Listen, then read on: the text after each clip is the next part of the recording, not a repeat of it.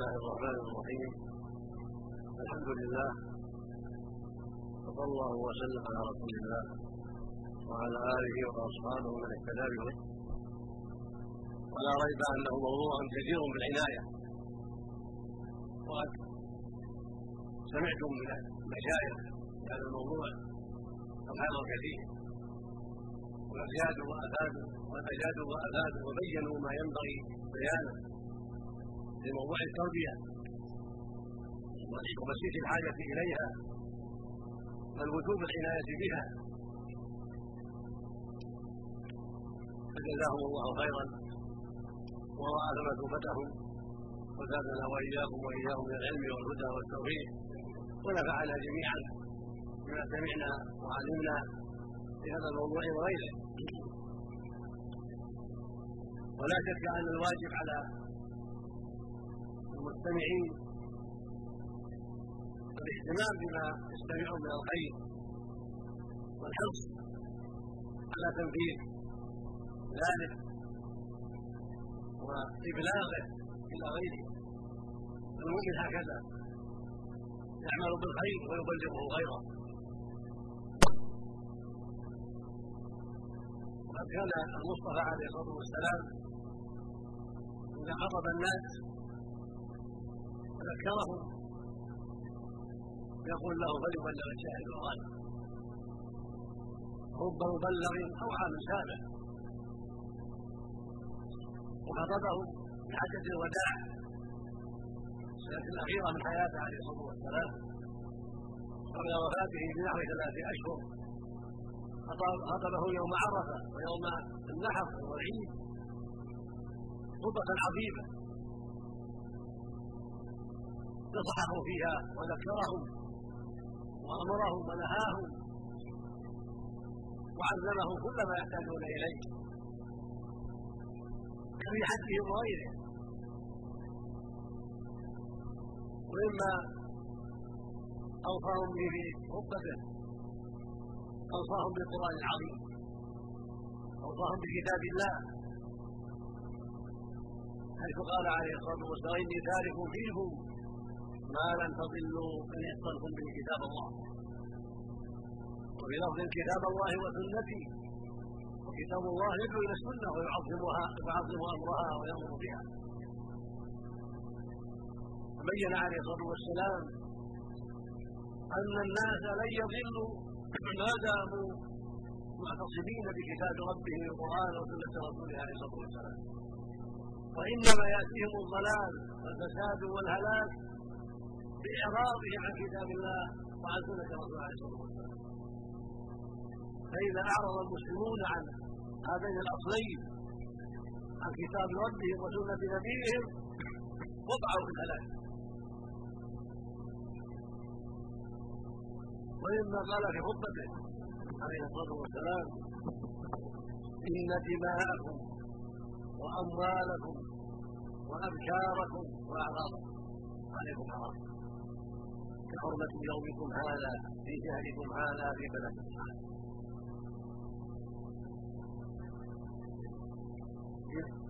دماءكم وأموالكم وابشاركم واعراضكم الدماء. والأموال والأعراض والأبشار كلها حرم على الناس إلا بحق. الدماء معروف سفك الدماء بغير حق. حرم من أعظم الكبائر. الحديث الصحيح لا ينضد في المنين ما لم يشرك بالله أو يفسد الدم الحرام. الله يقول سبحانه ومن يقتل مؤمنا متعمدا فجزاؤه جهنم خالدا فيها ورضي الله عنه ولعنه. واعد له عذابا عظيما ويقول صلى الله عليه وسلم من قتل معاهدا يعني كافر معاهد لم يرى رائحه كيف بالمؤمن؟ وهكذا الأموال محرمة. كل مسلم على المسلم حرام دمه وماله وعبده ليس لك التعدي على من يقين لا بسرقة ولا بغصب ولا بخيانة ولا بغش ولا غير هذا من أنواع التعدي. وهكذا الأبشار. وهي أجسام الناس جسم الإنسان. لا يحل لأخيه أن يضربه أو يشق جلده أو يتعدى عليه بما يجرحه. فالابشار هي اجسامنا هي جسم الإنسان. بشرته الظاهرة. لا يقتله ولا يتعدى على بشرته لا بجرح ولا بضرب ولا بغير هذا ما يضره وأعراضكم لا يتكلم في عرضه إلا بخير. لا يغتابه ولا ينم عليه ولا يصرفه بالباطل. المسلم حرام على أخيه. دما ومالا وبشرة وعرضا إلا بحق. واوصاهم بالنساء في خطبته عليه الصلاة والسلام قال إنهن عوان عندكم يعني أسيرات.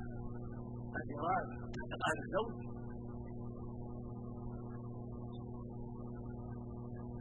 وقال لهن عليكم رزقهن رزقهن وكسوتهن بالمعروف. يعني مع المعاشره بالمعروف. قال تعالى وعاشرهن بالمعروف. تعظيم الكلام. حسن المعاشره وأداء الواجب الكسوه والرزق طعام وغير ذلك مما يجب على الزوج المرأة من حسن المعاشره وطيب الكلام وحسن المفاعله وغير هذا مما ينبغي ويجب على الزوج كما يجب ان يتوقي ظلمها يجب أن يتوقى ظلمها والتعدي عليها السرعه واسترعابها وعلم النساء أن عليهن طاعه الازواج بالمعروف وأنهن لا يأذن في ملك ازواجهم ما يكرهون ولا يعطين فرج ازواجهم ما يكرهون إلا بالإذن. والمقصود أن على كل من الزوجين العنايه باهل صاحبه بالمعاشره الطيبة والفعل الطيب والكلام الطيب وعدم الظلم والعدوان. لا من ذا ولا من ذاك. وحق الرجل أكبر كما قال تعالى ولهن مثل الذي عليهن بالمعروف وللرجال عليهن درجه حتى قال صلى الله عليه لو كنت امرا احدا أن يسمع لاحد لامرت المراه أن تبذل زوجها يعني من عظم حقه عليها ويأكلها ويحوطها ويحميها وينفق عليها ويعاشرها بالمعروف ويسعى في كل مصالحها ويكفيها مؤونة البيت ومؤونة العيال إلى غير هذا ما يقوم به الزوج. كما قال جل وعلا الرجال قوامون على النساء. بما فضل الله بعضهم على بعض وبما أنفقوا من اموالهم ثم بعد ما خطبهم عليه الصلاة خطبة طويلة عظيمة قال بعد ذلك وأنتم تسألون عني فما أنتم قائلون. قالوا نشهد انك قد بلغت واتيت ونصحت فرفع إصبعه إلى السماء وقال اللهم اشهد اللهم ثم قال ليبلغ الشاهد الغائب. فرب مبلغ أو عاب سالم ورب من يبلغه عاله بالتبليغ في اللفظ الآخر رب حامل فقه غير فقيه ورب حامل فقه إلى من هو افقه منه. التبليغ له شأن عظيم. فإذا بلغ كل واحد أهله ومن يجالسه ما سمع من الخير والفائدة التربية وفي غير التلبية في الصلاة في التوحيد في الشرك في الزكاة في غير هذا. أعتنى بذلك وحفظه وعمل به وبلغه غيره. بلغه غيره عمله كما قال المصطفى عليه الصلاة والسلام من دل على خير فله مثل اجر فاعله من دل على خير فله مثل اجر فاعله فالله الدال على خير فاعله والاخر في اللفظ الآخر من دعا إلى هدى كان له من اجر مثل وجوه من تبعه لا ينقص من وجوده شيء. والعكس من الله بذلك ذلك. من دعا إلى ضلاله كان على يده مثل اثر من تبعه لا ينقص من عذابه شيئا ومن دعا إلى تربيه الأولاد وإحسان الأولاد وتوجيه الأولاد إلى الخير كان له مثل أجور من انتفع بذلك. ومن دعا إلى المحافظة على الصلوات والاستيقاظ فيها كان له مثل أجر من أجور ما حارب بأسبابه. ومن دعا إلى بر الوالدين وصلاة الرحم صار له من أجر أجور من عمل بنصيحته وهكذا. ومن ومن عكس صار عليه من العلم كذلك نسأل الله العافية. وكل منا بحاجه إلى هذه التربية التي الله أهل الآية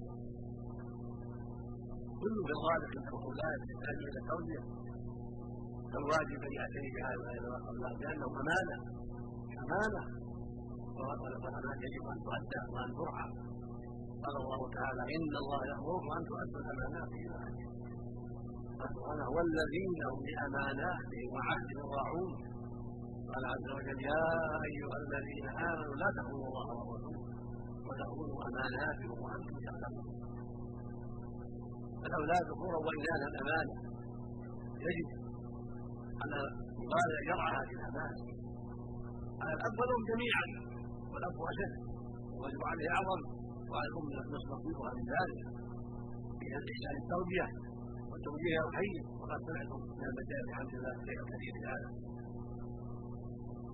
وليست مقتصرة على ما بعد التمييز بل من أول من اول شيء من أول ما يفهم الطفل.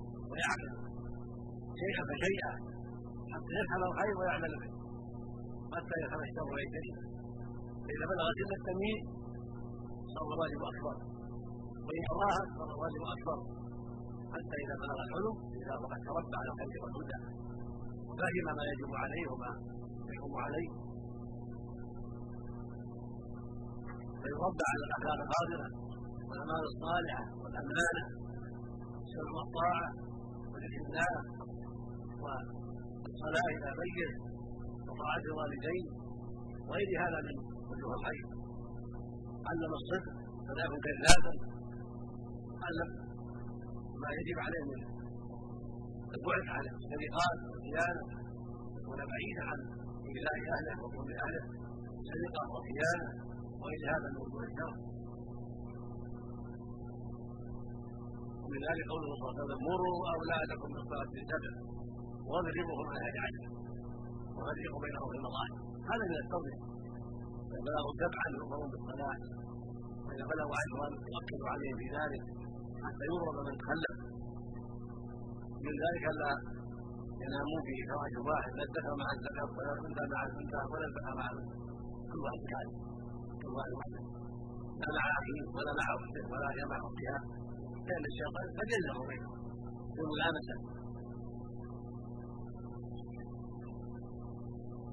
ومن ذلك العناية بتحريضهم على التعلم والحث على جانب الشهود وحفظ الوقت والمذاكرة في البيت بما ينفعهم ويستفيد بعضهم من بعض وهكذا أمهم اذا كان عندها علم يعينهم وأبوهم وأخوهم كبير واذا كان هذا واجب الوالدين. هكذا الاخ الكبير إذا كان إخوة تحت يده أو عمهم إذا كان اولاده تحت يده وجب عليه ذلك أيضا. أو المنزله ابيهم أخوهم الكبير وعمهم وخالتهم كل هؤلاء منزلة الوالدين عند فضل الوالدين يتولاهم ويعتني بهم كان والديهم موجودان. العم منزلة الاب والخالة منزلة الأم والاخ الكبير منزلة أبيهم أيضا. كل منهم عليه أن يعتني بهذا الأمر وأن يتقي الله لهؤلاء الصغار وان يعلمهم ما ينفعهم وأن ينهاهم عما يضرهم. ولكن بالعبارات الحسنة والتشويق والامل من الترغيب أيضا الجوائز التي تنفعهم وهي صغيرة وتحرك فيهم رغبه الخير ولا تضر والدهم ولا والدتهم من نجح سار إلى الخير. سمعتم ما ثبت في الحديث الصحيح عن عمر بن أبي سلمة رجل النبي صلى الله عليه وسلم. عمر بن أبي سلمة ابن أم سلمة وأم سلمة زوج النبي عليه الصلاة والسلام. عن امهات المؤمنين وعمر هذا ولد الله من ابيها من زوجها الصادق ابو سلمه الذي استشهد في شرع اصابه يوم احد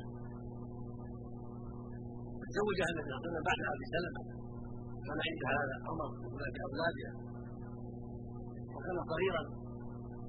وكان إذا أكل مع النبي صلى الله عليه وسلم ومع الناس تطيش يده الصحن هكذا وهكذا. فقال له يا فلان سم الله. وقل بيمينه كفر مما يليه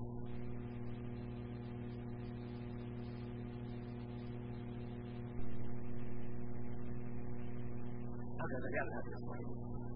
يا فلان سم الله وبيمينه مما يليه حتى يتأثر بهذه الآداب وعلى أنها تركه شيئا قال أنا انك لو لم تقل ردت عليك كلبا المقصود أن الوالدين والاخوان الكبار والاعمام والقرابات والخالات ونحوهم كلهم عليه واجب ونصيب من التربية والإحسان إلى حتى يتعلم في جو بيته خير كريم يتعلم من أبيه ومن امه ومن عمه وأخيه الكبير وخالته ونحوهم يتعلم منه الخير والفائده ومن المصائب العظيمة أن يكون ابوه أو أمه على على غير الخير وعلى غير الهدى هذه بليه بليه على الولد بليه على الولد. إذا رأى من أبيه ترك الصلاة أو رأى من أبيه السكر أو رأى من أبيه فساد انواع الفساد فإنه والعياذ بالله قد يتاثر بذلك ويرتدي بابيه ويتربى على نهجه وعلى طريقته ولا حول ولا قوه الا بالله فيكون هذا الوالد جنى على نفسه وجنى على أولاده في اعماله الخبيثه الواجب على الوالد أن يكون قدوه صالحة وأن يتقي الله إذا ولد المعاصي ان يحتفي به ولا يراه أحد لا من أولاده ولا غيرهم حتى لا يتعسوق في شره ومعصيته. وليتوب إلى الله ويبادر بالإصلاح والتوبة.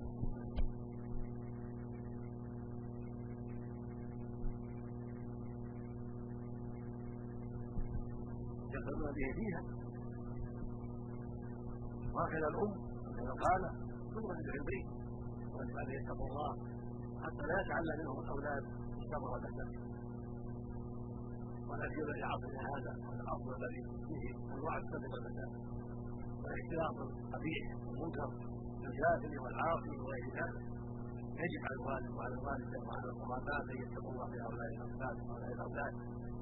ويوجهوهم إلى الخير وان يعلموهم ما ينفعهم وأن يبتعدوا عما يضرهم وان يبداوا بانفسهم يبدا بنفسه حتى لا يكون ضارا باولاده وغيره يتقي الله فيتقي ويوجهها إلى الخير ويستقيم على طاعة الله ورسوله ويحذر ما نهى الله عنه ورسوله وإذا وجد بمعصيه فيتقي الله. ويجعلها بعيدا عن الناس في ذلك حتى لا يضر احدا وحتى لا يضر. يقول النبي صلى الله عليه وسلم كل أمتي معافى إلا المجاهد. المجاهد بدعه عظيمه كل أمتي معافى إلا المجاهد. إن لم يجاهد بالمعاصي مشروع وان من الاجهار أن يفعل الانسان الرجل المعصية في الليل فيبيت قد ستره ربه فإذا أصبح يتحدث بها وفعلت كذا وفعلت كذا. فامسى وقد ستره الله. فأصبح له هذه من البلايا. قله الحياة قله المروءه قله البصيره من ضعف الإيمان. من ستره الله يستمر على فكر الله. ويوضع نفسه بما فعل من الزنا والمسلم أو غير هذا من المعاصي صدقنا الله وإياكم الاستقامة. وهذا وإياكم من شرور أنفسنا ومن سيئات أعمالنا. وجزى المشايخ عن قدوته خيرا وجل وضاعف لهم الاجر وأحسن لنا ولكم ولهم العاقبه في الدنيا والآخرة.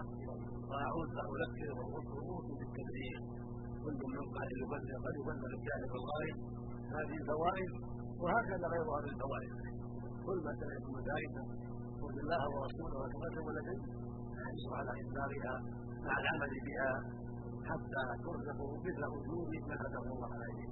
وصلى الله وسلم على نبينا محمد وعلى آله